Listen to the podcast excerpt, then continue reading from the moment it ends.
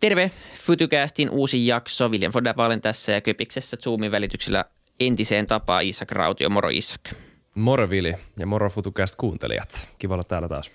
Kiva olla täällä ja erityisen kiva olla täällä just tänään, koska meillä on taas, voidaan kyllä sanoa ihan suoraan, niin legendaarinen vieras. Mato Valtonen, tervetuloa Futucastiin. Kiitoksia, kiitoksia. Kiitos kutsusta kiitos kun tulit. Tosi kiva. Me, me jouduttiin muutaman, muutaman mutkan kautta sut kutsumaan, tai ei jouduttu, mutta saatiin terveisiä vain Sami Salliselle ja kiitos, kiitos avusta. Ja tota, kiva kun pääsit. Ähm, Joo, mä luulen, sanoa, aika... että saat Mato, saat Mato osa varmaan Suomen mielenkiintoisinta ja jännitä kaveriporukkaa. Joo. Pata Degerman, Sami Sallinen, ka, mitä Harri Gustafsberg, kaikki muut tämmöiset ihmiset. Siellä varmaan niinku kisa siitä, kenellä on mielenkiintoisimmat tarinat. Joo, no kyllä tarinat ei ole loppunut kesken kyllä, että voi, voi sanoa, ja ne on aika, aika huimaa ollut, ollut koko porukalla, että, että ollaan reissailtu ja taas ollaan toukokuussa lähdössä, lähdössä retkelle, niin, niin kyllä, kyllä tosi, tosi huimia sällejä kyllä. Joo, kyllä. Ei lopu baarissa tarinat kesken ihan heti. Ja, niin säkin oot osa tätä Grönlanti-porukkaa, vai oletteko te taas Grönlantiin menossa? Te Joo, sinne ollaan menossa. Kyllä. Joo, ne on, me ollaan kuultu niistä reissuista. Tota, se voi olla, että jossain vaiheessa kutsutaan itse itsemme mukaan jollekin tuommoiselle. Se on kuulostanut aika mielenkiintoiselta. Se on, ne, on, ne on vähän kovempia, kovempia juttuja kuin käydä Taimaassa löhöilemässä jossain hiekkarannalla. Niin Joo. Mua kiinnostaa sellainen paljon enemmän tänä päivänä. Niin ihan varmasti. Etenkin kun pata on mukana, niin sille itsesuojeluvaisto ei ole hirveän pitkälle kehittynyt. Niin, niin, tota. niin on, pata on kuitenkin hyvin suojeleva. Eli mä kun hän on niin johtajana retkillä, niin retkikunnan johtajana, niin kyllä hän, hän vastuunsa tuntee siinä, että kaikki turvallisuus huomioidaan kyllä ihan viimeisen päälle, että siinä on sitä itsesuojelua. Hyvä, joo se on hyvä, hyvä kuulla. Se on ehkä eri juttu sitten, kun hän reissaa yksin, mutta tota, ja Sami turvallisuuspäällikkönä vielä, niin, niin jos Sami on ollut teillä haastattelussa, niin tiedät, että ei hän jätä mitään kanssa sattumavaraa. Ei, se on ihan totta. Se on ihan totta. Se on totta. Hei, alkuun ehkä, jos nyt joku meidän kuuntelijoista ei tiedä, kuka on Mato Valtonen, niin miten sä kuvailisit ittees omin sanoin? No sen voi sanoa heti, että kukaan alle kolmekymppinen ei tiedä, kuka mä oon. Että kyllä mä kuitenkin edustan nykyistä vanhempaa jengiä, mutta, mutta mä oon ehkä muusikkohommista parhaiten muistetaan aikanaan Suomirokin kauhukakara, Slipper Slippers yhtye, joka aiheutti paljon pahennusta – niin se oli vähän epäsovinnainen siihen Kekkoslandian aikaa. 74 perustettu bändi, niin lähdettiin sen ajan ilmapiiriä vastaan vähän taistelemaan. Ja saatiin kyllä huomiota paljon, mutta saatiin myös sitä kielteistä, kielteistä tai vastustajia paljon, mutta meitä yritettiin kieltää jopa lailla koko bändiä. Bändiä joku Suomi Neuvostoliittoseura – laittoi eduskuntaan tällaisen aloitteen, että tämä on YYA-sopimuksen vastainen bändi. Ja, ja me toivottiin, että kieltäkää, kieltäkää, koska kaikki kiellot, nehän tuli kuitenkin niin markkinoi meitä. Ja, no, mm. Sleeperit oli oma tarinansa. Sitten se jatkuu Leningrad Cowboys-niminen yhtye, joka 90-luku varsinkin, milloin mä olin siinä mukana, oli, saavutti sen aikamoisen maailmanmaineen tuolla, että mentiin, mentiin kyllä isoille lavoille ja – joka puolelle maailmaa ja esiinnytti puna kuoron kanssa useita keikkoja. Koko, koko 160-henkinen kööri matkassa vedettiin rock'n'rolliin, niin oli hänen omia juttuja. Niin no sitten mä olin isä, eli mun tyttäret alkoi lähestyä teini-ikää kymmentä vuotta ja mä en ole koskaan kotona, koska me kierrettiin maailmaa todella paljon. Niin päätin sitten hypätä junasta pois jossain kohtaa ihan perheen takia ja perustin IT-alan yrityksen nimeltä Vapit Oy, joka oli sitten taas, se oli aikanaan, väittäisin, että Nokian jälkeen tunnetuin suomalaisyritys tuolla maailmalla, mistä kirjoitettiin eniten. Tehtiin maailman ensimmäiset matkapuhelinpalvelut.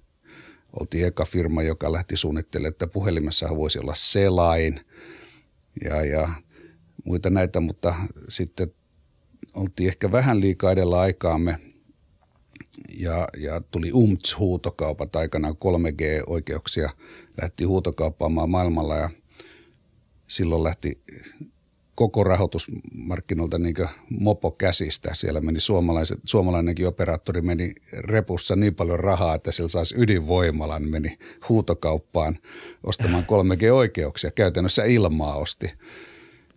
Ja, ja se, se rahoitusmarkkinoiden heilahtaminen sitten teki sen, että kaikki, ketkä rahoitti IT-alaa, niin löi hanat kiinni ja ne rahat, mitä meillä on luvattu, me ei saatu niitä. Me jouduttiin lyömään se firman nurin sitten. Itse haettiin se konkurssi, 120 ihmistä oli töissä siihen aikaan ja Singaporessa toimisto, New York oltiin avaamassa ja Lontooseen avaamassa, avaamassa tota, mutta se oli, se oli sellainen niin ehkä mun tällaisin, tällainen suurin tällainen harmitus elämässä, että meillä oli niin iso tunnelmat siinä ja niin kova yhteishenki siinä yrityksessä. Se, se oli ihan käsittämätön se meininki, mitä ihmiset siellä teki ja miten ne antautui siihen juttuun. Niin, mutta se siitä sitten toipua piti ja nythän se on vaan parikymmentä vuotta kun kulunut aikaa, niin se on vain yksi tarina sitten elämässä. elämässä ja, ja sitten mä aloin ammattipuhujaksi sen jälkeen ja kirjoittelin kirjoja. Nyt mä oon kierrellyt tuolla puhumassa pitkin – yrityksille, yhteisöille ja, ja kaikenlaisille oppilaitoksille, mitä liian, niin Speakers Forumin vissiin kaikkien aikojen myydyin puhuja on niin keikkamääräisesti. Wow. Niin sellainen 1500 keikkaa tässä tullut heitettyä nyt. Muutama. Käyty valistamassa ihmisiä. Tässä nyt ehkä pähkinänkuoressa.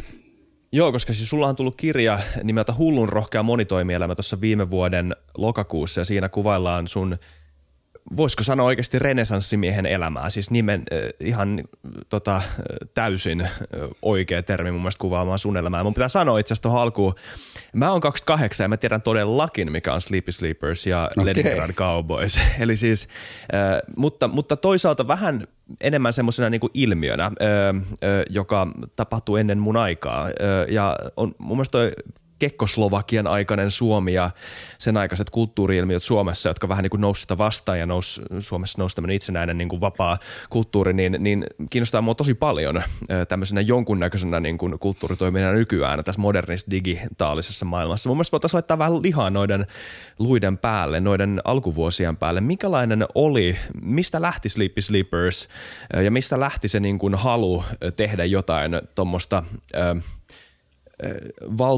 narratiivi, jos voi käyttää tämmöistä modernia termiä, valtavirta narratiivin vastaista, anteeksi, ö, ö, ö, kulttuuria, musiikkia, huumoria, ö, parodiaa.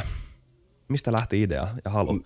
No se varmaan lähti siitä niin alun perin, eihän se ollut niin tarkoitettu ö, tätä yhteiskuntaa – kritisoimaan eikä muuta, vaan se oli enemmänkin tämä kaikki musiikkibisnes, mitä Suomessa oli. Mm. Niin kaikki artistit oli pirun vakavia.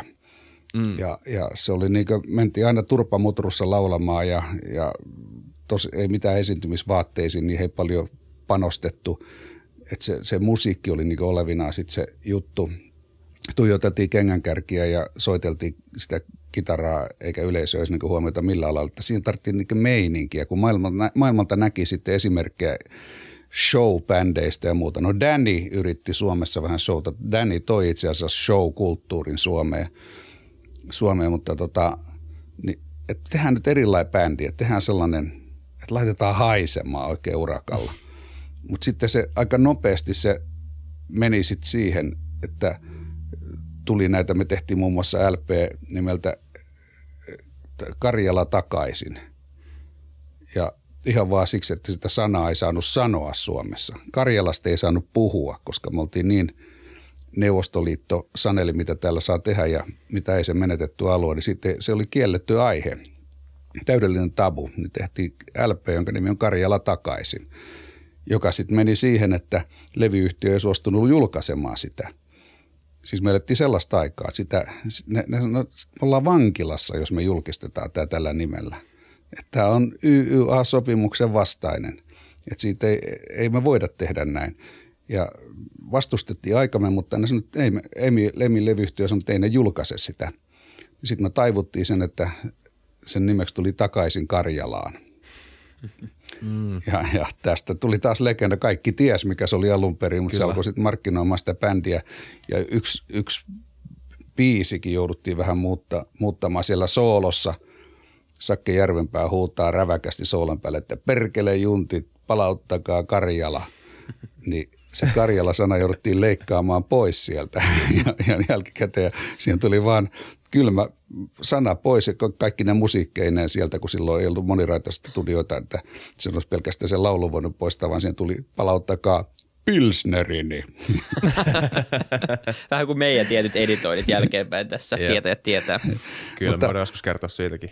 Mutta siis me sitten todettiin, että meidän tehtävä on niin avata ummehtuneita hometalojen nullakoiden ikkunoita. Että se oli vähän sellainen, tuossa nythän joku sanoi hyvin tässä, Jari Tervo kävi tämän, tämän, tämän Ylessä tämä sarja, mikä käsitteli tätä Kek- Kekkosen aikaa ja muuta, mikä oli hyvä, niin siinähän se joku sanoi sille loistavasti, että Suomi oli kuin hometalo, että vähän homeelle haiseva talo, missä on kosteusvaurio, että kun vieras tulee, se haistaa se heti, mutta itse kun me ollaan totuttu siihen, me enää huomata sitä asiaa, mutta me kyllä huomattiin se ja ikkunat auki, että nyt, nyt tuuletetaan kunnolla. Just niin, kyllä.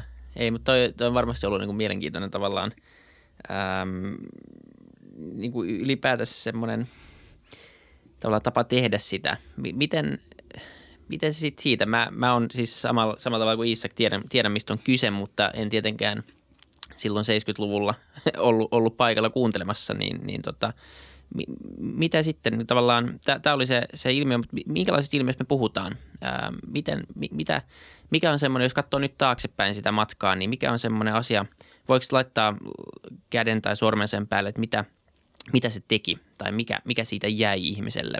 Voiko, voiko tämmöistä niin kuin, voiko tämmöistä niin kuin sanoa jälkeenpäin, että toi on se asia, mitä tuolla bändillä saatiin aikaiseksi vai, vai Kyllä, mä väitän, että se omalta osaltaan vapautti ilmapiiriä. Että se ihmiset uskalsi sitten sen avulla ehkä paremmin huomaamaan, että mitä täällä oikein tapahtuu tai mitä täällä ei tapahdu niin oikeastaan. Ja, ja, ja sitä meininkiä tuotiin kyllä sitten, sitten aika lailla siihen. Ja sehän, kun sehän meni siihen, että me, meitä kiellettiin esiintymästä, että me saatiin esiintymiskielto ja silloin piti olla, se oli aika erilainen maailma, että sitä on vaikea kuvitella, mutta jos se järjesti tapahtuman, niin sun piti hakea poliisilaitokselta huvilupa. Mm. Että sä Mikä lupa? järjestää. Huvilupa. Se oli huvilupa, huvilupa. kyllä. Lupa huvitella. Ja, ja sitten kun nämä nimismiehet ympäri Suomen liittoutuu ja ne totesivat, että Sleepy Slippers, jos tulee, niin ei saa huvilupaa. Eli me vedettiin eniten jengiä lavoille siinä, siihen aikaan Suomessa, niin me ei päästy keikoille. Sitten me tehtiin salanimillä niitä. Keksittiin joku ihme, ihme nimi, että esiintyy jossain. Sitten markkinointi oli se, että käyt jonkun koulun pihalla kuiskaamassa, että se on sitten Sleepy Sleepers. niin, joitakin keikkoja saatiin tällä lailla tehtyä sitten. Mutta se, se, oli, se oli kyllä huimaa aikaa, Eri, erittäin erilaista, mutta se, se vaikutus, niin kyllä siitä vieläkin monet puhuu siitä, että miten slippari toi. Sittenhän se ilmapiiri muuttui lopullisesti vasta 85 tuli paikallisradiot, että te nuoret ette voi kuvitellakaan sellaista aikaa, että oli vain kaksi radiokanavaa, Yle ja rinnakkaisohjelma. Ja, ja se, se ohjelma, siis ohjelma on ehkä väärä sana, että siellähän puhuttiin vain vakavia asioita, politiikkaa, soitettiin jotain sinfoniaa välillä ja kerta viikossa oli tunti rokkia. Nuorisolle piti olla jotakin totta kai ja sitten nuorten sävellahja – oli lauantaisi. Siinä oli nuorisolle, mitä tarjottiin. Siis niin ankeata kamaa ja todellakin sitten näin naapurissa ohjelmat esimerkiksi, mitä tuli kehutaan Neuvostoliittoa. Kun meillä oli kaikki päättäjätkin oli sellaisia, mitkä oli niin Kremlissä hyväksytty. Mm. Niin tämä oli, tämä oli, mutta me saatiin sitä voimaa. Että se oli niin jälkeenpäin todella, todella sellainen – Linnanmäki meille se koko juttu, että missä sait ammennettua sitä huumoria, sä sait kaikkea väännettyä joka asiasta jo jonkun oman version, ja, mutta toivottavasti siihen ei palata enää ikinä. Oliko teillä Suomessa mitään esikuvia? Koska sit mä voin kuvitella, että toi vaatii ihan pirumoista rohkeuttakin tehdä. Siis totta kai varmaan semmoista hauskanpidon halua ja himoa ja tarvetta vaan niin irrotella ja päästää irti. Se on varmaan tosi iso vievä tekijä siinä, mutta siis myös varmaan rohkeutta ö, tehdä tota ö, paikassa ö, ja semmoisessa kulttuuri-ilmapiirissä, missä tota ei ole tehty aikaisemmin. Tai oliko teillä mitään esikuvia Suomesta? No, no Suomesta löytyy varmaan tämä Emma Numminen ja mm. hänen porukoitensa tekemä Suomen talvisota 1939-40 oli tämä albumin nimi. Niin siinähän lyötiin kylmää kyytiä. Että kyllä Emma Numminenhan on tällainen minun tutkimusten mukaan se, se esi-isä tälle suomalaiselle kapinarokille, että lähdetään lyömään eri lailla asioita ja, ja joitakin, joitakin irtiottoja tietysti oli, sitten oli Irvin Goodman, joka oli mm-hmm. avoimesti sitten niin – uskalsi, haistakaa paskaa koko valtiovalta, uskalti tehdä tällaisia. Siinä ei jäänyt kyseltävää. Mutta mut hänestä tuli sellainen tavallaan hyväksytty, että hän oli sellainen hovinarri vähän niin kuin sitten ehkä, että ne päättäjätkin, että totta kai ne vähän puisteli päätään, mutta se nyt on vaan se Irvin, niin kuin se meni siihen. Että sliipparit oli sitten taas vähän liikaa. Sitten me, me lyötiin vähän yli siitä sitten, mitä Irvini veti. Just niin miten, mi, niin, miten pitkä tämä taival oli ja, ja niin kuin, miten paljon te ylipäänsä tällä yhtiöllä pääsit, päädyitte vetää keikkaa, vaikka olikin paljon kieltoa ja, ja muuta vastaavaa. Mikä oli tavallaan sitten se, äm, tavallaan se siirtymä sitten siihen niin kuin Leningrad Cowboysiin? Oliko siinä jotain yhteyttä näiden bändien välissä vai oliko ne kuitenkin ihan omat, omat tarinansa? No Slipperit perustettiin 74 ja se jatkui siihen 8990 niin se varsinainen retki. Ja kyllä mä siinä pari tuhatta keikkaa kerittiin heittää ympäri Suomea. Että en mä Suomessa eksy enää, että kyllä mä, mä ajoin sitä bussia vielä pirusti, ettei tulisi juotua, niin yritin pitää pään kasassa. Niin tota, se, sen aikaa se kesti, että kyllä me nyt keikkoja päästiin tekemään. Sitten oli se, vars, se eka se, mikä tuli se, että kielletään ja muuta, niin se kesti muutamia vuosia sellainen kausi. Sitten se niin vähän, vähän vapautui ilmapiiri ja se sitten mäkin oltiin se, nyt on vaan se sliipparit sitten ehkä sitten samalla lailla kuin Irvini, että et, et, ei se loputtomiin kestänyt se kieltoaika. Sex Pistols ja Sleepy Sleepers oli kielletyt bändit Suomessa. Okei, okay, se on hyvä lista. Joo, kova. mutta, mutta tota, sitten Slipperit teki tällaisia teemajuttuja, eli mä aina pyrittiin niinku uusiutumaan. Siihen aikaan tehtiin aina LP, se oikein se vinyyli, ja sen LPn turvinhan sä teet keikkaa noin vuoden, ehkä vähän yli. Sitten piti uusiutua, tulla uusi levy ja taas teet vuoden keikkaa. Niin meillä oli ne teemoja, me tehtiin muun muassa Matti ja Teppo, Sleepy Slipper Sings Matti ja Teppo. Matti ja Tepon biisejä vedettiin vaan semmoinen kaikki aikojen myydyin levy, niin Sleepy Slippers tyylillä. Mutta sitten tuli Sleep Elvis-levy tehtiin ja sitten mä olin Elvis siinä puolitoista vuotta oli pulisongit ja – Elvis-kammat päällä tuolla painettiin menee. Äänitettiin se Sun Studiolla tietysti ja Memphisissä se levy. Mutta sitten tuli tällainen uusi teema, taas tuli Sleepy Sleepers Leningrad Cowboys Show. En mä tiedä, mistä se nimi tuli, se vaan jostain pulpahti siihen ja siinä oli sellainen idea, että meillä pitäisi olla otsat, otsatukka kiehkura vähän pidempi kuin Elviksellä. Että tehdään vähän kovempi, mutta sitten tuli nuori kampaaja poika, joka oli jossain Aki Kaurismäen leffoissa ollut jotain tekemässä, että tees meille sellaiset töttöröt, niin hän keksikin sitten jollain lisäkkeellä, että siitä tuli se ultrapitkä. Ja vau, tämä on makea juttu. Ja tähän sitten Aki Kaurismäki sen kanssa tehtiin paljon silloin duuneja. Niin Aki sanoi, että teillä pitää olla pidemmät nuo kengätkin. Joo, joo, teetettiin suutarilla pitkät kengät ja sitten Aki sanoi, että tämä on niin kova juttu, että tästä me tehdään elokuva. Ja hän teki sitten elokuvan Leningrad Cowboys Go America, joka väitän edelleenkin, että se on ehkä nähdyin suomalainen elokuva maailmalla. Niin kuin usein silmäpari on nähnyt se, kun sit on erilaisissa televisioissa ja missä liian pyörinyt tuolla vaikka, vaikka siellä sun täällä. Niin, niin se alkoi vetää sitten tuolla maailmalla. Se meni ensin saksankielinen Eurooppa. Siellä se läsähti ekaksi läpi kunnolla. Ja, ja tota, yliopistojengeissä tällaisissa. Ja sitten haluttiin, että tämä bändi oikeasti olemassa. Me haluttiin keikoille. Niin me saatiin tällainen, niin ovi avattiin, että tänne vaan ja saman tien valtaväylää pitkin sisään. Ja yhtäkkiä meillä oli kaikissa klubeissa enemmän jengiä kuin David Bowilla, joka oli ollut samalla mm. viikolla siellä, niin meillä oli enemmän ja, ja, ja kilometrin jono suurin piirtein sisään.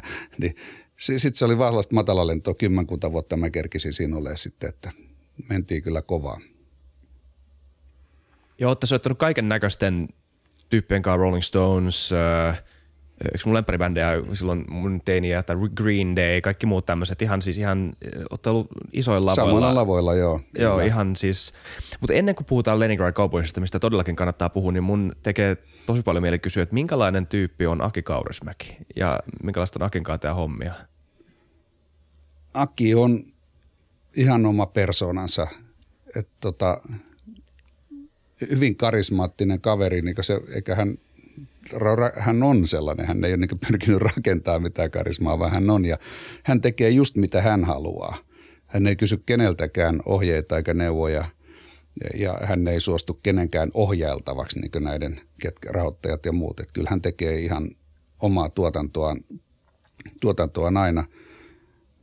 Mulla on ainakin todella kivat fiilikset siitä kaverista ollut aina. Että ei, ei mitään poikkipuolista sanaa mihinkään kohtaan. Ja työskentely ollaan aina, niin kuin me ollaan oltu saman luonteisiin, että keksitään ideoita matkalla ja toteutetaan niitä. Että mä varmaan kymmenessä hänen elokuvassa ollut mukana. Jossain pieniä rooleja, jossain isompia. Niin tota, si, si, niitä vaan niin heität hyvän idean, niin saattaa tarttua siihen. Että kyllä mä oon tarjonnut aika monta juttuja ja mä oon tosi iloinen, että ne on mennyt, mennyt läpi – läpi. Että se ensimmäinen elokuva, missä mä olin mukana, oli Kalamari Union, joka oli tämä lauma Frankkejä, jokaisen nimi on Frank, paitsi yksi ulkomaalainen, joka nimi on Pekka, niin, niin lähtee Kalliosta Eiraan. Vaarallinen matka, mutta se, se niin kuvaa elämää se matka, että niitä on päästävä pois Kalliosta parempaan paikkaan Eiraan. Ja se on tällä ihmisten unelma päästä aina jonnekin parempaan. Niin, niin mä oon itse tuossa elämäkerra, niin sen loppukirjoituksessa mä itse toteankin, että, että mä oon itse asiassa Frank. Että mun elämä on päästä kalliosta Eiraan ja aina on se unelma ja tulee erilaisia, kuka tahansa niistä Frankeista, joka siinä näyttelee, niin mä oon, mä oon jokainen niistä, että erilaisia tapoja yritetään ja jotkut menee pieleen, jotkut onnistuu ja, ja en mä sinne, jos mä sinne Eiraan pääsen sitten joskus, niin, niin mitä sitten – et en mä tiedä, onko se, oliko se sen arvosta vai ei, mutta sit sitä kohti. Joo, kiitos. Joo, mä oon joskus kattonut jotain Aki Kaurismäen, Aki Kaurismäen haastattelua YouTubesta ja ihan, ihan siis hypnoottisen karismaattinen ö, tyyppi ö, ja, ja toi omapäisyys paistaa läpi sekä siis tuotannossa että myös niissä haastatteluissa. Ja mä luulen, että se voi olla jossain vaiheessa tai johonkin pisteeseen asti vähän myös niin kuin, ö, jonkun näköisen ulkoisen urakehityksen kannalta, mikä myös ö, huonoa. Mä, mä tiedän sen, että Arki ei tykkää esimerkiksi digitaalista leffoista yhtään. Eli on niin kuin täysin oman tiensä kulkija. Täysin täysin oman tiensä ja oman tyylinsä kulkija. Ja niin kuin myös jakaa mielipiteitä, mikä on, se on, se on raikasta nähdä ö, joku taiteen tekijä, joka niin uhkarohkeasti vaan uskaltaa tehdä just sitä omaa juttuunsa, vaikka kaikki muut vieraan sanoo, että ehkä sun kannattaa vähän tota, ö, ehkä ö, tehdä jotain, mistä ihmiset, suurempi yleisö tykkää. Joo, Akille ei kannata tuollaista mennä neuvoa. Se, se tekee sen jälkeen ed- vielä enemmän Kaurismäki, Kaurismäkisen leffan. Ja tuon hänet tällaisia luonnetta kuvaa, että sai sen jonkun akateemikko arvonimen, niin hän palautti sen. Johtaja hallitus teki jonkun, jonkun liikkeen jossain kohtaa, mistä hän ei pitänyt, niin hän palautti tämän akateemikkoarvon, että hän ei halua tällaisia.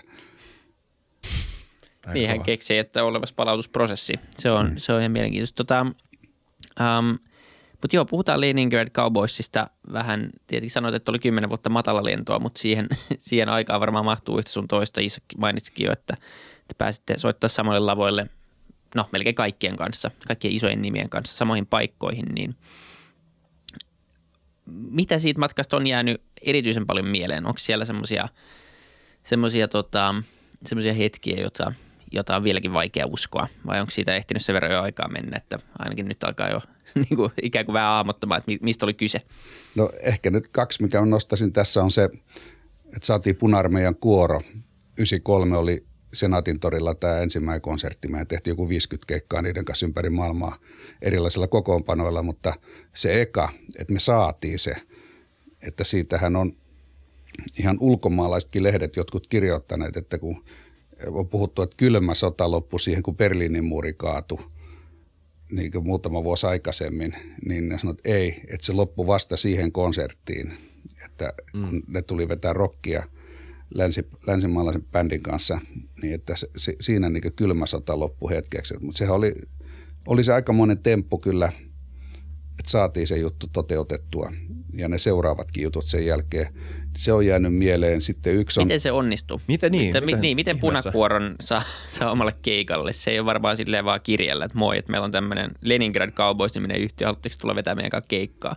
No tota, itse asiassa vastasit itse tuohon kysymykseen, että se, mitä me saatiin, oli se, että me kysyttiin. Just niin. että me oltiin kyllin pöljiä, että mentiin, että kysymään, että jostain tuli se idea, kuunneltiin jossain keikkapussissa – oli jos, joltakin jäänyt sinne puna-armeijan kuoron C-kasetti ja kuunneltiin sitä sitten matkalla jossain Saksassa, että Jumalan kautta näiden kanssa kun pääsisi vetää. No sitten eihän se hullu tarvi yllyttää. Kyllä mä ainakin tartuin siihen hyvin vahvasti ja sain kollegotkin mukaan siihen sitten, niin mennään ja perkele kysytään niiltä. Ja sitten ne satuttiin oikeaan hetkeen, että se oli niin se ajoitus oli täydellinen.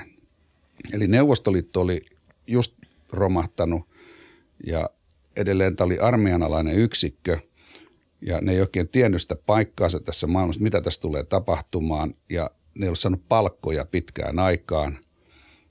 Sitten tulee länsimaiset kaverit, jotka lupaa vähän rahaa ja, ja tällaista yhteistyöstä, niin ja sitten se ajatuksen kannalta vielä, mikä oli hyvä, että sillä oli silloin edelleen kaikki Venäjän parhaat laulajat oli siinä.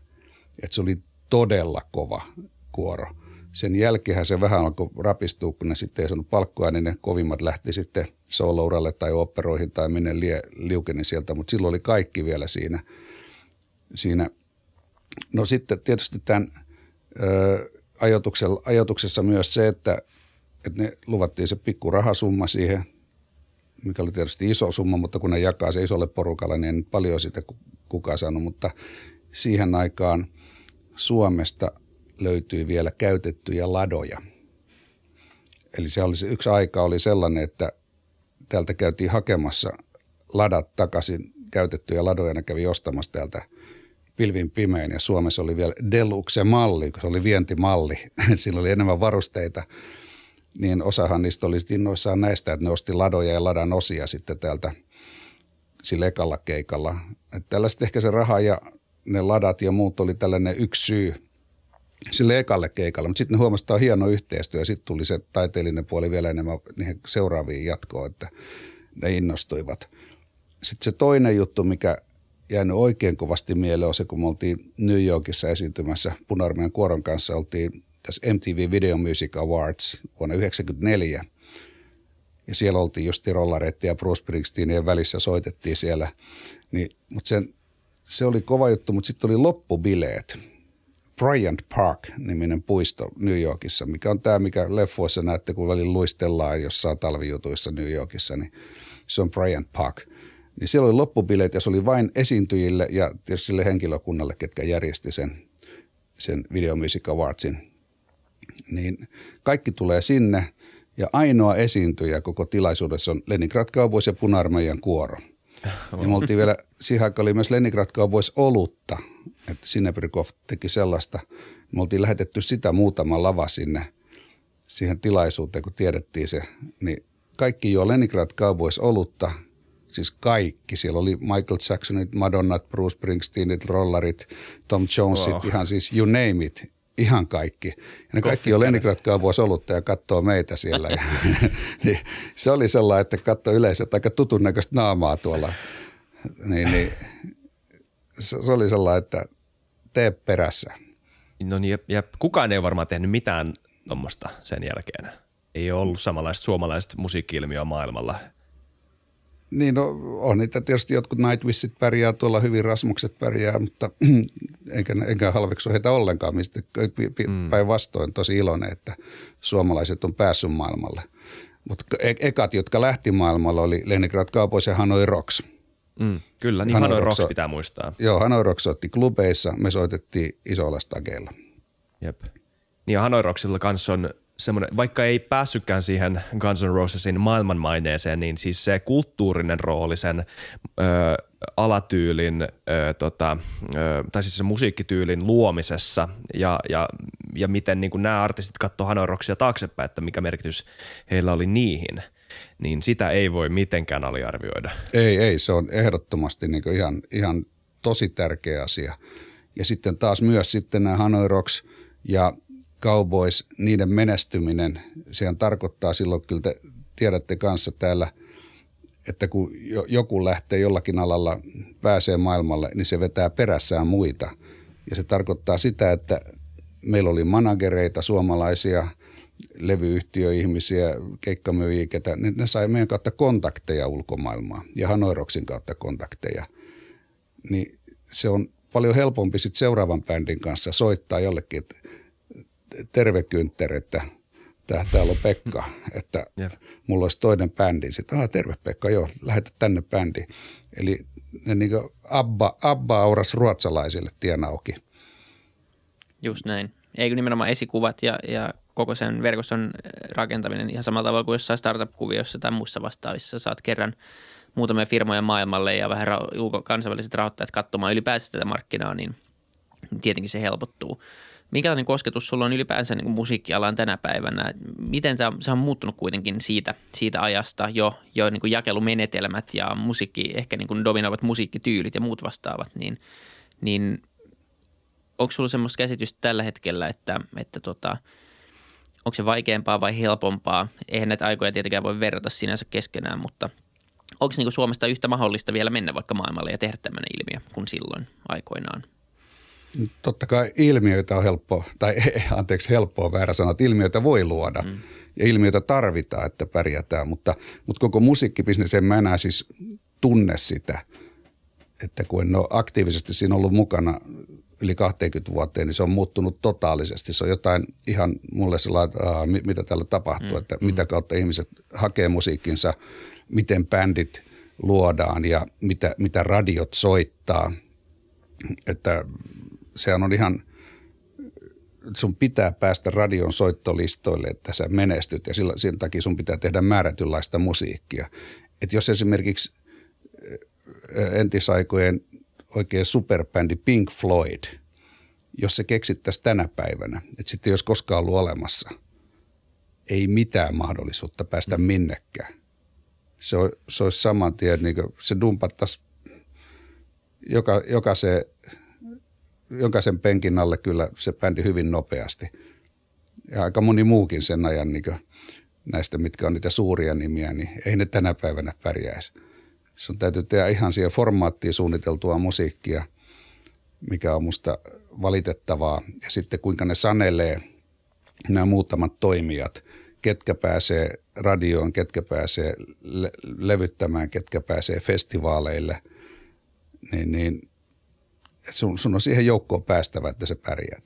Sitten jos sä pääset sinne, niin tottelet vaan ja teet mukana, niin kaikki on hyvin. Mutta täällä ir, irtiotot ei ole enää niin mahdollisia. Mielestäni internet on tuonut tosi mielenkiintoisen niin kuin, äh, ulottuvuuden tuohon musabisnekseen. Toisaalta siellä, sulla on alustoja, mihin kuka vaan voi laittaa mitä tahansa, minkä tahansa klipin, soittaa vaikka kitaraa tai coverbiisiä tai omaa biisiä, laulaa, soittaa pianoa, ihan mitä vaan. Tai sitten nykyään voi tehdä halvoilla varusteilla tosi hyvänlaatuisen musavideon, tuottaa hyvänlaatuisen biisin. Ja monet, itse asiassa mä kuuntelin tänä aamulla semmoista artistia kuin Charlie Puth, ja mun mielestä, ja hänellä on siis niinku puolitoista miljardia kuuntelukertaa monissa niinku hiteissään, ihan siis niinku maailman tähtiä. Mun mielestä se lähti kans Charlilla siitä, että hän laittoi jotain pianovideoita, lauluvideoita YouTubeen, siis tämmöisiä niin kuin harrastevideoita, ja sitten ihmiset vaan että wow, että onpas tämä tyyppi hyvä, että tälle voisi tehdä jotain, tai että miksei tämä ole ammattilainen. Mutta sitten toisaalta jep, se, että koska ja mä en, mä en teeskentele tietäväni, että millä kriteereillä internetin kautta musiikki muodostuu, mutta nyt on kaiken näköisiä, tai meillä on nämä somealustat TikTok uusimpana, niin nykyään yksi tapa, miten biisit menestyy on se, että niistä tulee suosittuja, tai joku 10 sekunnin pätkä jostain biisistä tulee suosituksi jollain TikTok-videolla, jollain 15 sekunnin TikTok-videolla. Ja sitten toi sun Pink Floyd esimerkki, ei Comfortably Numb, ei siitä löydetä mitään 15 sekunnin klippiä, joka niin kuin oleellisesti kertoisi, mitä sitä, mistä siinä biisissä on kyse, ja sitten Pink Floyd lähti sen kautta leviämään. Että on ihan erilainen maailma, ja, ja on vaikea ja, ja, ja on, mä, en, mä en vielä tiedä, onko se hyvä vai huono asia musiikille. Se on ehkä sekä että. Niin, se on, jokainen aika, niillä on omat tunnusmerkkisä ja, ja muuta, mutta jääkö tästä ajasta, mitä nyt tulee uusia biisejä – tuleeko sieltä sellaisia biisejä, jotka elää 20 vuotta, jotka elää 50 vuotta? Mä vähän epäilen, että se, se, se, koska sit tarjonta on niin paljon, kaikki se on kertakäyttökamaa musa, että sä kuuntelet sitä niin viikon ja sen jälkeen tulee uutta niin paljon päälle, että sitten tulee uudet jutut. Mut, mutta meillä on esimerkkejä vanhoista joista, että näistä 50 vuotta kestäneistä biiseistä – tänä aamuna just tuli radiosta, kun ajelin tänne, niin rockradiosta soitettiin ufo yhtyön Doctor Doctor ja sanoi, että se on nyt täyttää 50 vuotta se biisi. Niin, tosiaan 50 vuotta. Kyllä, ei toi on hyvä pointti ja kysymys ja itse ainakaan en usko, että vaikka jotain niin kuin nyt tosi pinnalla olevia artisteja soittaa enää 50 vuoden päästä, koska ei niissä oikein ole. Niin kuin sanoit, ne on, tai ne on, jotenkin kaikki musa on aika samanlaista. Nyt saa laittaa vihasta palautetta jälkeenpäin ja muuta vastaavaa, mutta siis niin kuin, kyllä se niin kuin musiikki on yksinkertaisesti on ihan hirveästi niin kuin tälleen net-net tai tällä yleisellä tasolla, jos vähän pystyy yleistämään, niin, niin se on aika tylsää. Ää, moni, moni kappale. Tape, poikkeuksia tapettia. paljon. niin. Se on tapettia. kyllä. Ähm, ja, ja tietenkin se, se on just näin, että, että tavallaan niin kuin, se on vähän semmoinen paradoksi, niin kuin sanoit Issak, että se musiikin löytäminen on, on ikään kuin helpompaa – kuin ikinä aikaisemmin, tai sulla on laajempi kirjo ja sulla on laajempi tarjonta erilaisia, periaatteessa paperilla erilaisia muusikoita ja ihmisiä. Mutta sitten kuitenkin ajat ne kaikki saman mankelin läpi ja se tuote, mikä tulee ulos, on melkein identtinen. Se, mikä vanhaan aikaan, niin ero, mielenkiinto, mikä taas sitten on ihan kummallinen ilmiö, että ajattelet, että miten tämä on mennyt, niin nykyajan soittajat on niin kuin ne on kymmenen kertaa parempia soittamaan kuin nämä, nämä entisaikojen jannut. Siis se on siis sellaisia niin ihan käsittämättömiä soittajia. Et katsoo kaikki jotain TV-bändejäkin jossain Suomiloveissa ja, ja elämäni biiseissä, niin, niin ei noin hyviä soittajia ole olemassa. Joo, kyllä. Et mä, mä järjestän festivaali. Anteeksi, niin kerro. Sori, on pieni viive. Niin mä tota, järjestän festivaali Pyhä Unplugged tuolla Pyhätunturilla. Tein sitä nyt yli 20 vuotta. Mä oon taiteellinen johtaja ja perustanut sen aikanaan. Niin meillä on siellä housebändi, on just tällaiset kuin Lennikalle Taipale, Sami Pitkämö, Marsi Nyyman, Ako Kiiski. Niin, niin ihan tajuttomia jätkiä soittaa. Ihan siis ne, niillä ei ole rajoja, ei mitään rajoja. Ja ne on niin housebändinä siinä, että erilaisia artisteja siellä niiden kanssa peuhaamassa ja kaikilla on kivaa. Joo, ei, toi on, toi on totta. Se on uskomatonta. Kyllä tietyt soittajat. Mä muistan, mä kävin joskus Herbie Hancockin keikalla, joka on tämmöinen aika tunti muusikko. Ja tota, sitten vaan alkoi soittaa siinä. Sitten jossain vaiheessa ne vaan sanoi, että, niin, että niiden päätavoite tässä lavalla yrittää hämmentää toisiaan. Ei silleen, että ne soittaisi hyvin yhtä, vaan yrittää hämmentää niin, toisiaan. Niin. kuka, kuka putoaa eka, eka kelkasta pois. Eikä siellä kukaan pudonnut tietenkään minnekään. Niin se, oli, se, oli, se jäi, jäi vaan mieleen, että se on vähän erilaista kuin joskus itse soitti bändille, bändissä yläasteena ja yritti laskea neljää ja heti katsoa, että missä alkaa kertosäi. Kannattaa mennä katsomaan semmoinen tyyppi kuin, jos te ette tiedä jo, niin Jacob Collier, 27-vuotias. Joo, hän on hyvä. ihan siis ihan käsittämätön. Soittaa siis pianoa, äh, kitaraa, bassoa, rumpuja. Sitten tämmöisiä vähän ukuloille mandoliini, kaikki tämmöiset, niin kuin, ja sitten semmoisia jotain satunnaisia, varmaan 10-15 eri ö, instrumentteja. Hän siis soittaa niin itse, hän tekee itse omat biisit, laittaa kaikki siihen.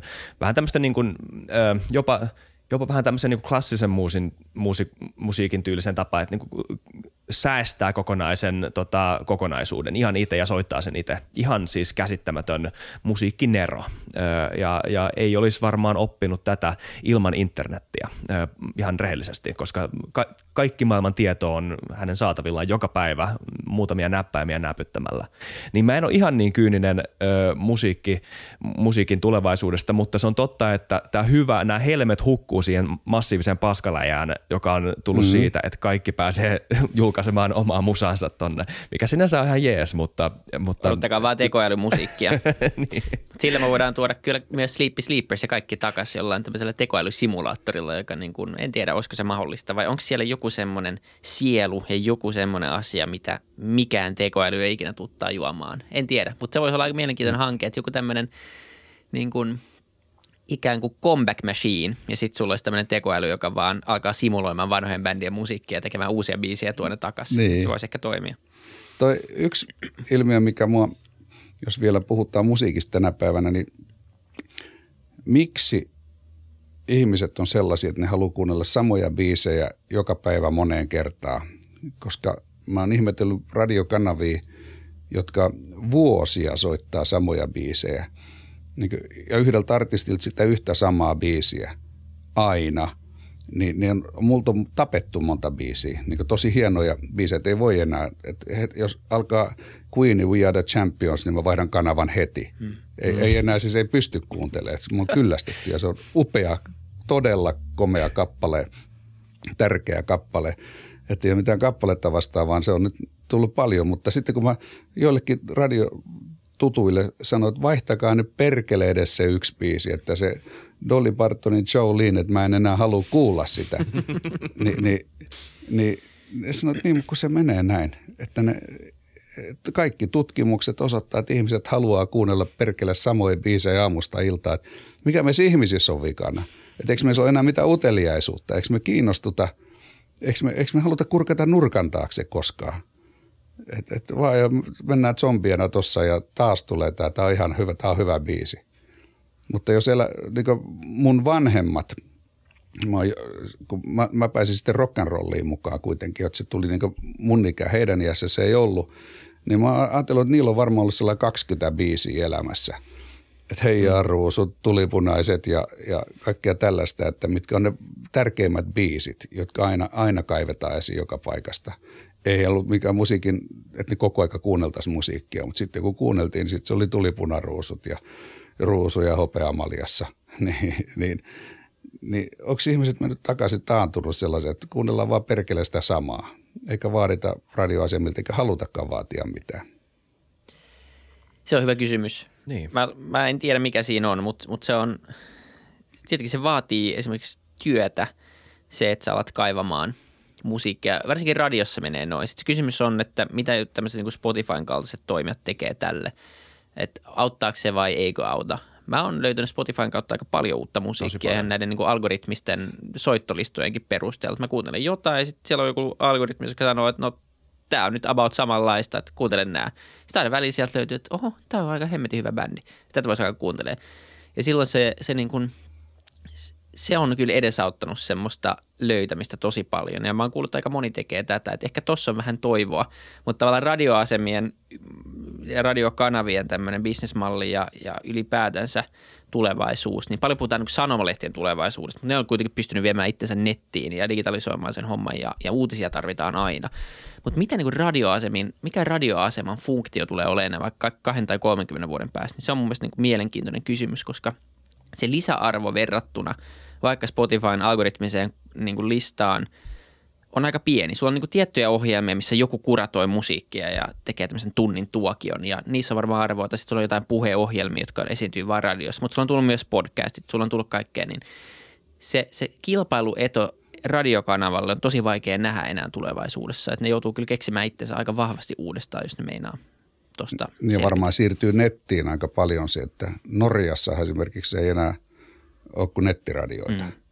Jep. Et, et, tota, en, en, en, en osaa ennustaa tätä, mutta – Yksi juttu, mitä mä oon huomannut ainakin itselläni on se, ja mä en tiedä, onko tämä huono vai hyvä asia. Tätä voi, mä, mä, tätä voi ainakin nostalgisoida haikeasti, mutta mulla, mä olin siis teininä hevari ja tämmöinen rokkari. Ja mulla oli musta tuukka ja mustat vaatteet, bändipaita melkein joka toinen päivä, ellei joka päivä. Ja kuuntelin pelkästään rockia tai heviä. Sekä niinku 70-luvulta klassista rockia aina siis tämmöiseen moderniin death metalliin ja tämmöiseen kunnon niinku rasvalettiheviin. Ja, ja mä olin niinku siinä skenessä mukana. Se oli osa mun identiteettiä olla hevari. Silloin tykkäsin käydä keikoilla ja kuunnella sitä. Ja sitten jotenkin siihen identiteettiin kuuluu se, että lällärimusiikkia piti vihata. Ja sitten tota, nyt kun on tämä Spotify, että onko tämä vaan niinku muuten vaan oman identiteetin kasvamista tai onko tämä Spotifyn helppo, öö, että mulla on nyt tämmöinen appi, mistä mä voin löytää kaiken maailman musiikin kutakuinkin ja selata sitä ja se näyttää mulle uutta ja on helppo painaa vaan tota nappia tosta ja kuunnella biisiä ja sitten lopettaa se ihan milloin mä haluan, jos ei sitä jaksa kuunnella, niin mulla on jotenkin tässä vuosien varrella avartunut musiikkimaku niin paljon, että ylipä, mikään tämmöinen niin kuin, että onks mä hevari tai onks mä hoppari tai onks mä poppari tai mikä, t- kaikki ne on ihan täysin merkityksettömiä tota, tämmöisiä termejä mulle. Mä oon löytänyt ihan jäätävän paljon musiikkia ihan kaikista ö, musiikin ö, alatyyleistä ja tyyleistä ja etäpesäkkeistä, joka on ihan briljanttia. Ihan siis ihan mahtavaa musiikkia löytyy ihan mistä tahansa ö, ympäri maailmaa. Ja, ja musiik, se on niin ihan muuttanut musiikin rooliakin mun elämässä. Et mä en enää näe itteeni minään ö, tota, yhden musiikkityylin skenen edustajana, vaan – on jotenkin, se on, se on ihan aidolla tavalla mun mielestä laajentanut. Öö, tota, mutta sitten mä en tiedä, että onko se, se on ehkä laajentanut sitä spektriä, mutta, mutta mä en sitten tiedä, että onko mun yhteys yhtä syvä siihen musiikkiin kuin se oli ennen. Se on sitten se toinen kysymys, että välillä kysyn itseltäni, että onko mulla yhtä syvällinen yhteys siihen musaan, mitä mä kuuntelin, kun mulla oli siihen heviin silloin, kun mä olin täysin skenessä mukana. Tämä oli avoin kysymys itselleni, mutta niin, tämmöistä mä oon huomannut itselläni.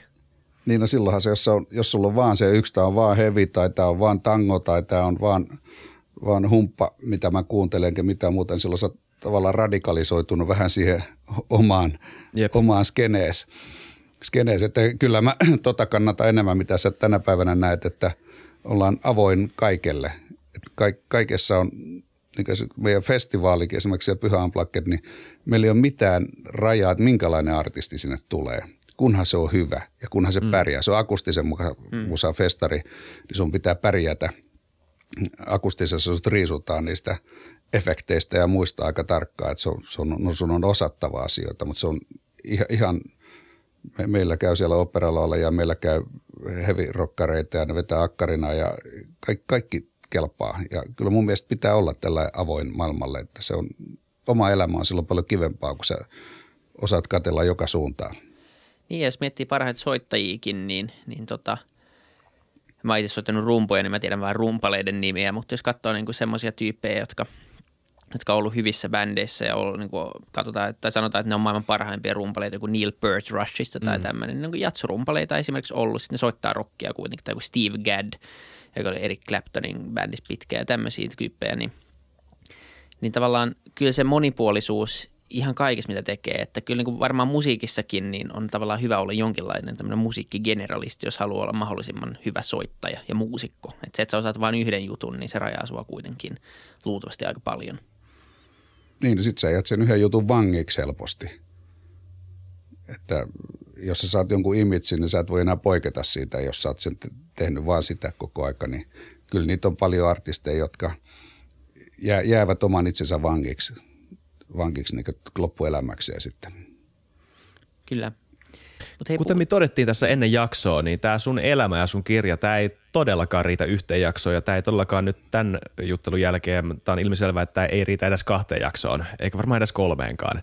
Tämä on ollut ihan sairaan puhua musiikista. Tekis meillä kysyä jotain, tota, jotain tota sun näiden tämän musauran jälkeistä elämästä, koska sä nimenomaan oot tehnyt ihan kaikkea. Sua ei voi lokeroida pelkkään musiikkimaailmaan millään tavalla. Se tekee tosi mielenkiintoisia ihmisiä. Että miten sä oot, sä lähdit siis, sä kertoit tästä Wapitista, joka tapahtui aika lailla Leningrad Cowboysin jälkeen, tai siis siinä tuli välissä vähän perheellisäystä ja hyppäsit ulos kelkasta ja sitten ryhdyit digiyrittäjäksi. Minkälainen maailma se oli? Mikä tää, tota, mitä sä päädyit sinne ja, ja mikä, sua vie, mikä sut vei sinne? Vuonna 1995 mulle esiteltiin tällainen uusi ihmeellinen asia kuin internet. Että tällainen olisi niin olemassa, että ihan kummallinen juttu, että, voi yhtäkkiä kaikenlaista tietoa jakaa kaikkialle ja siellä voi tehdä kauppaa ja muuta. Niin Leningrad Cowboys silloin meni kovaa, niin mä näin siinä sellaisen mahdollisuuden, että mä pystyisin myymään Leningrad Cowboys T-paitoja ja levyjä minne tahansa. Et mä haluan tällaisen sivuston ja sitten mut esiteltiin kaverille, joka osaa tehdä sivuston ja alettiin keksiä kaikki ideoita ja se oli niin makeata aikaa, kun yhtäkkiä sai keksiä mitä vaan. Se oli täysin uutta, se oli täysin neitsellinen alue vielä koko juttu. Tuli niin mielikuva vaan, että mitä jos siellä, jos siellä olisi sellainen palvelu niin siellä netissä, niin saman tien joku sen nört, nörtti vierestä, nyt se on siinä. Wow, mikä juttu tämä on.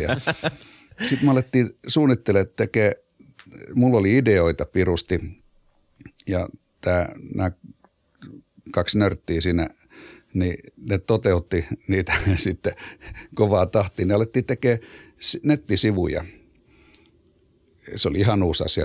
Mentiin tarjoa suomalaisille yrityksille nettisivuja, niin oho, se mikä sieltä tuli se vastaanotto oli, että ensinnäkin sitten ei ymmärretty ollenkaan, sanottu, että tässä on nyt sata vuotta pärjätty ilman nettisivuja, eiköhän me toiset sata vuotta vielä pärjätä. Tai sitten kun sanottiin, että no se nyt maksaa teille sitten sellainen vaikka 5000 euroa, että me tehdään, niin ei missään nimessä niin paljon, että me tällaisia tarvita. Mutta sitten joillekin päästiin tekemään ja me tehtiin Nokialle muun muassa kommunikaattor-puhelin oli kova sana silloin sellainen avattava, missä oli Se vähän, oli ihan huikea konsepti. Jo, niin tehtiin kommunikaattor-sivut. Ja samaan aikaan me suunniteltiin postille jotain tällaista, että jokaisella suomalaisella olisi niin kansalaisoikeutena sähköpostiosoite – elää ikiosoite. Niin ja, ja Postin kanssa käytiin neuvotteluja ja saatiin Nokialle tehtyä ne kommunikaattorisivut ihan omilla, omilla ideoilla. Sitten Posti vei meidät Ranskaa johonkin ihme seminaariin, missä siellä oli joku amerikkalainen superguru esitteli nettisivujen tekemisestä muuta ja muuta. Me istutaan siellä kaikki, siellä on kaikki muitakin kansainvälinen seminaari, yhtenä osasena oltiin siellä – ja ne, se amerikkalainen kertoo kaikki, miten huonot nettisivut tehdään. Sitten se näytti joku Volvon sivut, että nämä on, tämä ja tämä on huono, että näitä ei kannata tehdä. Ja sitten meillä oli puna kuoron kanssa joku ihme ongelma justiin niin niiden yhden keikan kanssa, niin mulla soi puhelin, mä menin sitten sinne tota, päkkärille, katsoin, että mulle soittaa nyt on tärkeä asia, että tämä pitää mennä hoitaa ja mä tuun takaisin, niin jengi taputtaa niin kuin, niin kuin mitä helvettiä, että vittuileeko no, kun mä olin niin käynyt siellä poistunut, että onko, mikä juttu tämä on. Ja se mun kaveri, se Pekka Pali siinä, että Matto, Juman kautta, ne näytti hyvät nettisivut ja ne on ne meidän sivut, niin kuin se näytti se Amerikalla, eikä se tiennyt, että me istutaan siellä. Että nämä on hyvin tehty ja sitten tuli hirveät apikset. Ja, niin, mutta tällaisista alettiin tekemään niitä nettisivuja ja siitä mä innostuin kovasti, kunnes sitten – taas oltiin Ranskas Cannesissa Leningrad Cowboys keikalla Nokian, Nokian sponsoroimalla keikalla oltiin siellä. Yksi nokialainen tuli mulle kertoa, että täällä on nyt yksi Inssi on keksinyt sellaisen jutun, että mä voitaisiin tekstiviestin lähetät johonkin määrättyyn numeroon, se niin kooditekstiviestin. Sitten sieltä tulee internetistä sulle takaisin tietoa. Että sulla on internetti laitettu sellaiset tagit johonkin tietoon, niin se käy poimimassa ja se tulee tekstarina takaisin. Että laitetaanko Leningrad Cowboysin biisilista tonne? että jengi voi ottaa, hakea biisilistan, laitetaan ohjeet seinälle. No, no joo, mä annoin sille tyypille, naiselle tota, biisilistan ja sitten se meni ja naputteli jonnekin ja sitten no nyt se toimii. Et, hä? No sitten laitettiin, lähetä biisilista tohon ja tohon, tai set list englanniksi, tohon ja tohon numeroon. Sitten tuli se, että sit mulla päässä räjähti, että jumalauta – internetpuhelimeen. Wow, että mitä kaikkea. Sitten me alettiin keksiä tämän mun kaverin kanssa ideoita ja mentiin radiolinjan niminen operaattori oli silloin, mentiin niille puhumaan, että nyt me tehdään sellainen palvelu, missä ihmiset voi hakea mitä vaan, tuodaan internettiä puhelimeen ja saatiin radiolinja innostumaan siitä ja päästiin tuottaa niille. Ja me tehtiin 162 erilaista tällaista bussiaikatauluja oli kaikkea. Ja, ja paviainien ruokintajat Korkeasaaressa ja sitten Jope Ruonansuun blondivitsejä, mitä liian, Eli 160, äppejä. Niin, niin. Kaikkea sitten lista ja radio, radiolinjalla asiakkaille lähetti sitten, ne teki Ask It-nimisen palvelun. Ne oli maailman ensimmäiset matkapuhelinpalvelut. Siitä lähti koko, mitä teillä nyt on puhelimissa, niin se lähti siitä. Niin me tehtiin ne. Ja, ja, ja sitten si, si, yhtäkkiä se lähti tuottamaan hyvin ja kaikista tuottavin niistä kaikista 162 palvelusta oli Jope Ruonansuun blondivitsit. Mikä se arvata. niin, ne tuotti ylivoima enemmän kuin kaikki muut yhteensä. Mutta kuitenkin saatiin tuloja niistä sen verran, päästiin kasvattaa sitä firmaa ja sitten lähdettiin suunnittelemaan sitä selainta, että tehdäänkö puhelimeen selain ja yhtäkkiä oli 120 ihmistä töissä ja ja, ja kaikkialla maailmassa puhuttiin firmasta, joka on valovuosia edellä kaikesta, mitä täällä on tehty. Wow. Tosi kiehtovaa. Suomen Steve Jobs. No jo melkein. Ja sitten jos, se olisi, jos niitä umts huutokauppoja sulla oltaisiin päästy se, sen kuolemanlaakson yli, niin, niin kesäkuussa me haettiin se konkurssiin 2001. Syyskuussa olisi jo tullut enemmän rahaa sisään kuin mitä palaa. Niin, mutta ei ollut rahoittaa sitä kalliit vuokrat Helsingin keskustassa ja Singaporessa ja jengiä töissä. Niin. Vaikuttiko IT-kupla yhtään vai oliko se nimenomaan no, se oli just tämä IT-kupla. Niin, sen, sen takia ne Mutta se umts huutokaupoissa se lähti. Niin, tavallaan se oli se, se, oli se niinku triggeri. 100 000 yritystä ympäri maapallon meni nurin siinä. Joo, just niin. Joo, kyllä kyllä. Miten äh, firman perustaminen tai firman johtaminen ja bändissä soittaminen, niin miten ne tavallaan muistuttaako ne toisiaan? Onko, siinä, onko se samanlaista olla sen ydintiimin kanssa bändissä? Eikö bändiläiset loppupeleissä ole yrittäjiä, jotka tekee jotain missioa ja myy jotain tuotetta samalla tavalla kuin firma? Bändi on yritys, totta niin. kai. Sitä täytyy ajatella yrityksenä, mutta mitä bändistä on jokaisella yrityksellä oppimista on se, että kuinka arvostetaan toisia, miten se yhteishenki luodaan. Ja, ja, ja oleellista joka firmaan, että soitetaan samaa biisiä kun mennään lavalle ja samassa tahdissa ja samassa rytmissä. Työkalut toimii, ne on viritetty. Niin on siellä paljon sellaista opittavaa, mutta, mutta en, eniten se, miten me kunnioitetaan toisiamme, miten me kannustetaan toisiamme. Rock and roll, rock and roll yläfemmat, kun vedetään ennen kuin lähdetään keikalle, niin, niin niillä on merkitys. Se on sitä, että me ollaan lähdössä tekemään. Että se, se me-sana, se on mun mielestä suomen kielen tärkeä sana. Että me, me saadaan aikaa. Ja sitten kun on lauma, että onko se monta minä vai onko se me, niin, niin mm. näissä on jokaisella yrityksellä oppimista. Ja yleensä sitten myös bändeissä, ellei sä ole sen bändin omistaja, niin kuin sanotaan, että sä oot joku stara, joka kasaa bändin ympärilleen, niin, mutta jos sulla on tasa-arvoinen bändi, niin, niin siellä ei menesty, jos oot mulkku. Et mulla on periaate ollut aina elämästä mulkkujen kanssa ei tee päivääkään töitä ja siitä koittanut pitää kiinni. Ne on paljon helpompaa elämä, niin, niin yrityksissäkin kaikki nämä mulkut, ne pitäisi savustaa aika äkkiä ulos siltä ja saada hoitoa. Että, että tota, ne on yrityksen kalleimpia tyyppejä. Ne tappaa luovuuden. Luovuus on oleellista kaikessa. Tiedätkö, ihan mitä tahansa. Vaikka ihan vaikka miten yksinkertaista asiaa firma tekee, niin luovuus sinne pitää saada mukaan. Sitten yksinkertaisesti tulee vielä kaunista, se saadaan kaupaksi erilaisilla luovilla keinoilla ja luodaan se imanko ja brändi sen ympärille. Niin näitä kaikkia bändeissä kyllä. Ja bändissä on myös sit sellaisia, mitä yrityksissä voi oppia, että tälläkin hetkellä 10 000 artistia on Suomessa tekemässä uutta biisiä – ja silloin kun se biisi alkaa sun päässä soimaan, siis sun tuote, niin sehän, on, sehän täyttää sun maailmaa ja se on, tämä, on, tämä kaikki, tästä tulee Amerikan ykkönen ja tästä tämä vallottaa koko Spotify nyt saman tien. Mutta sitten kun 10 000 yrittää samaan aikaan, niin ei kaikki pärjää. Niin kuinka sitä toivotaan sitten siitä, että se sun biisi ei onnistunutkaan? Tehdään uusi biisi. Yep. taas, taas se usko ja toivo sinne tallelle, että kyllä täältä noustaa kuin usva paskasta, kun vaan – halutaan laittaa, laittaa niin itsemme peliin ja, ja jaksetaan uskoa maailmaan. Ja joskus ne askeleet, tuossa aikaisemmin puhuttiin siitä, että me kysyttiin sulta, että mitä te saitte äh, puna-armeijan kuoron Suomeen keikalle teidän kanssa ensimmäisen länsimaalaisena bändinä koskaan. Ja, ja sitten se vastaus olikin niin yksinkertainen juttu kuin vaan, että, että kysytte. Mm.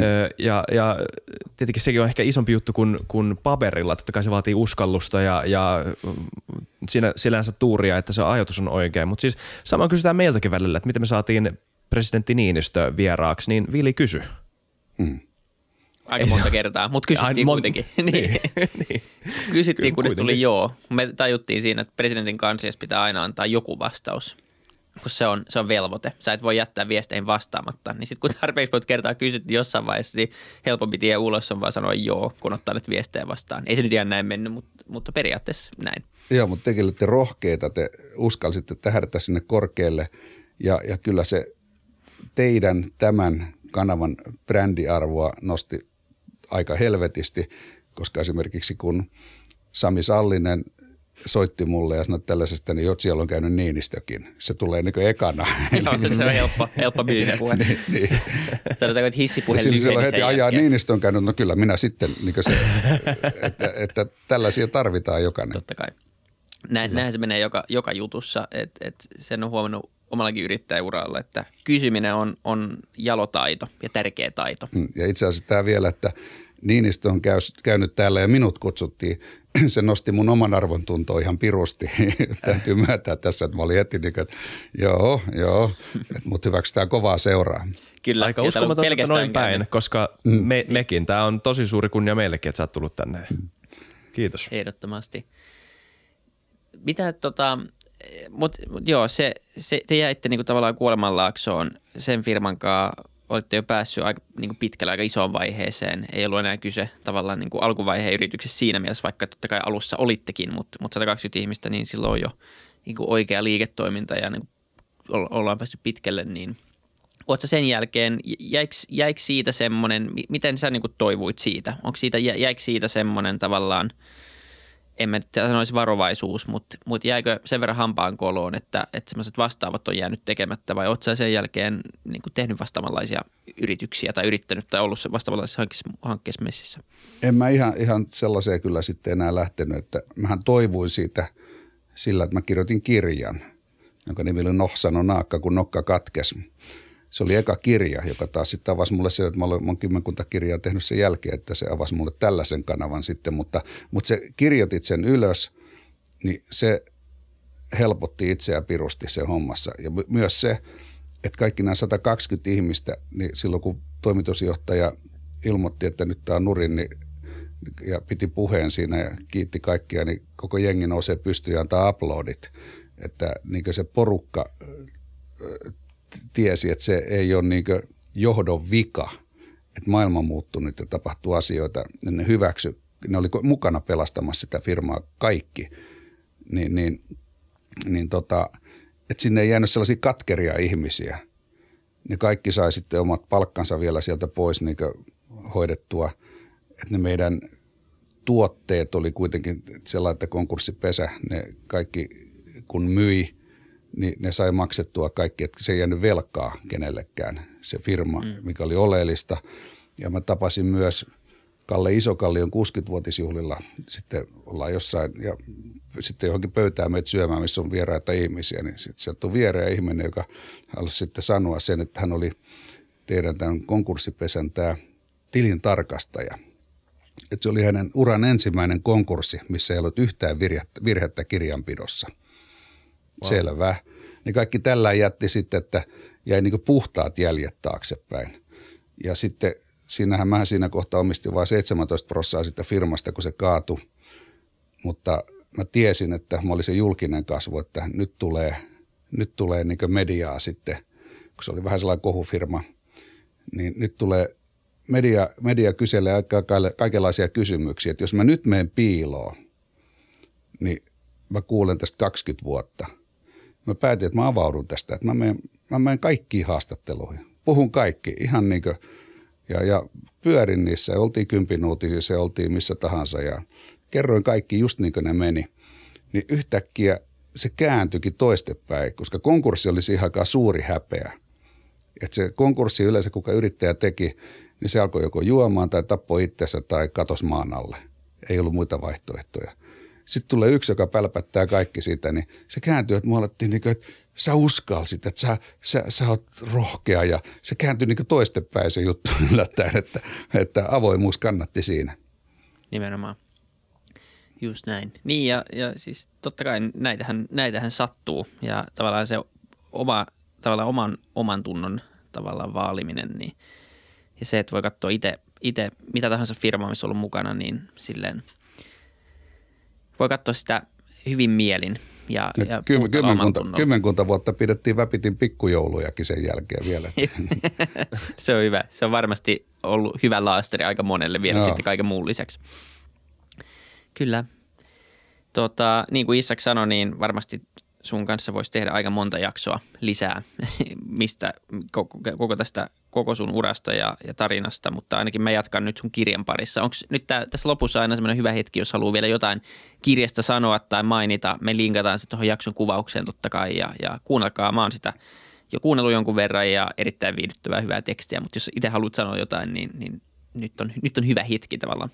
No sen, että kun siinähän on Vesa Kontia ja Chel Stark on nämä pääkirjailijat siinä, että mä oon sitten kolmantena siinä, siinä niin, niin Vesa Kontia on kirjoittanut aika monta rock, rock äh, historia elämänkertaa niin elämässä Cellu kanssa, niin Vesa Kontiana sanoi heti siinä aluksi, että jos joka sana ei ole totta, niin hän ei laita nimeä tähän kirjaan. Kyllä sen nimi siinä on. Nice. Hyvä. Hei, mun tuli yksi vielä mieleen.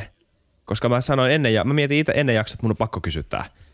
Öö, onko sulla mitään tarinoita näistä teidän Grönlannin matkoista, mikä sulla tulee mieleen? Joku tämmönen, tota, te mennyt sillä hullu kaveriporokalla aika monelle reissulle kuulemma jo. Niin tuleeko mieleen mitään tarinaa keneltäkään? No totta kai esimerkiksi tuo eka tällainen arktinen retki tehtiin huippuvuorille, niin – nämä jääkarhujen kohtaamiset, niin kyllähän siinä oli mm. aika moista, että me nähtiin 34 jääkarhua, käytiin kuvaamassa niitä siellä. Mutta tota, Kuinka lähellä sä olit? Varmaan sellainen viisi metriä lähin.